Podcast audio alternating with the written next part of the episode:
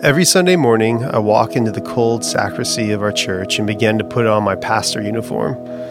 With the organ softly playing in the background, I put on my robe, then my cross, then I check to make sure I've grabbed the correct color stole for the season of the church year we are in before placing it over my shoulders, and then I tie it all together with my cincture, a belt made of rope. This process was very foreign to me at first. The last church I served at didn't ask their pastors to wear this traditional uniform, and for that, I was thankful.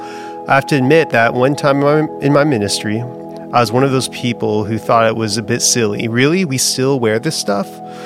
But when I came to serve at Bethany, I knew this would become part of what I do week in and week out. So I humbly submitted myself to the request of the congregation. Now, this may seem like a small thing, which in the scope of my overall existence, it is a small thing. Yet, God has used this act of placing these vestments on my body week in and week out to slowly teach me that when we humble ourselves and submit ourselves to something or someone outside ourselves, we actually find life in the midst of those limitations. We live in a culture that prioritizes and even encourages everyone to do what they want to do when they want to do it, as long as it doesn't hurt anyone else. We have come to believe that any sort of limitations placed on our lives are harmful and that we need to be liberated from anything or anyone who says otherwise. We have been formed to believe that limitations do not lead to flourishing, they lead to death.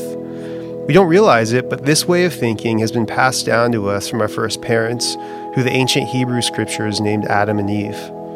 You may have heard the story of a talking serpent in a magical garden and how it convinces Eve to eat fruit from a forbidden tree. Eve gives in to the serpent's temptation and takes the fruit and eats it, and since that moment, all of creation has been living under a curse. I get it, it's a wild story that seems far fetched to our Western minds.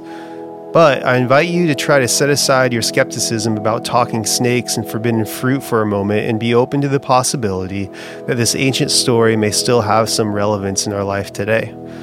The story says that Eve took of its fruit and ate it. The word used for took could be translated as grasped. This is not a positive use of the word.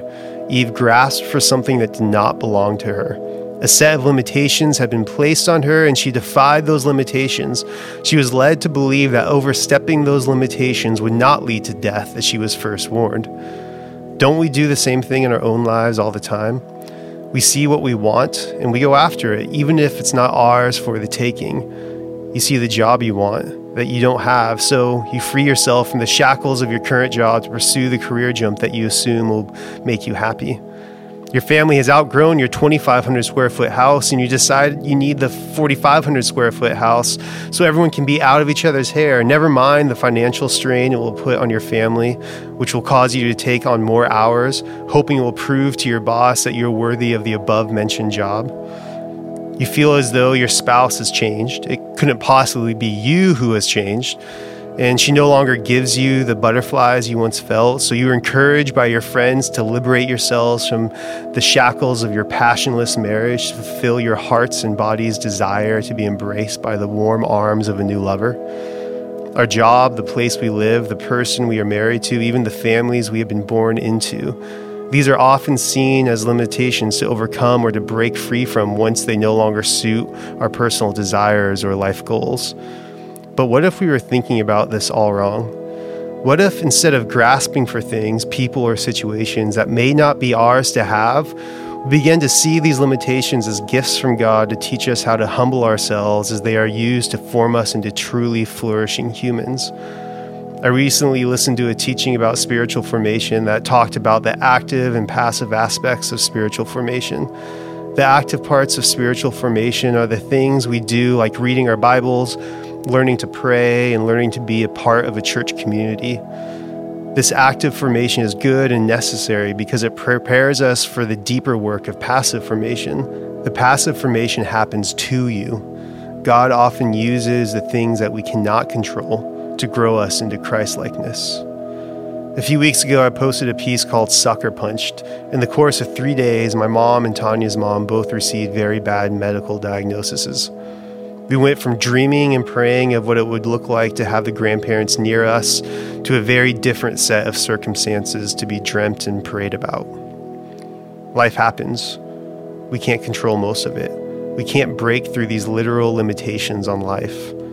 So, what do we do? We can kick and fight and grasp for what we cannot have, or we can learn to submit to the mysteries of these circumstances and choose to trust that God can somehow, by His grace, work in the midst of these situations to continue to form us into His image, even if we never gain control again. Easier said than done, but this is my prayer that God may do this work in me. Sunday morning is coming. Again, I will walk into the sacristy and place my vestments on my body.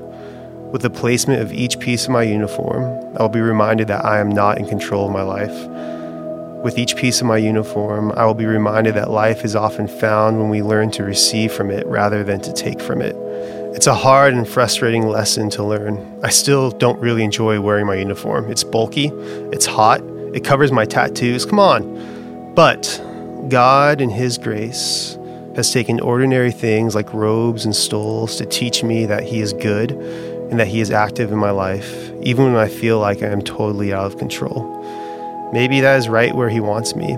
Maybe that is right where He wants you to. Grace and peace till we rise in glory.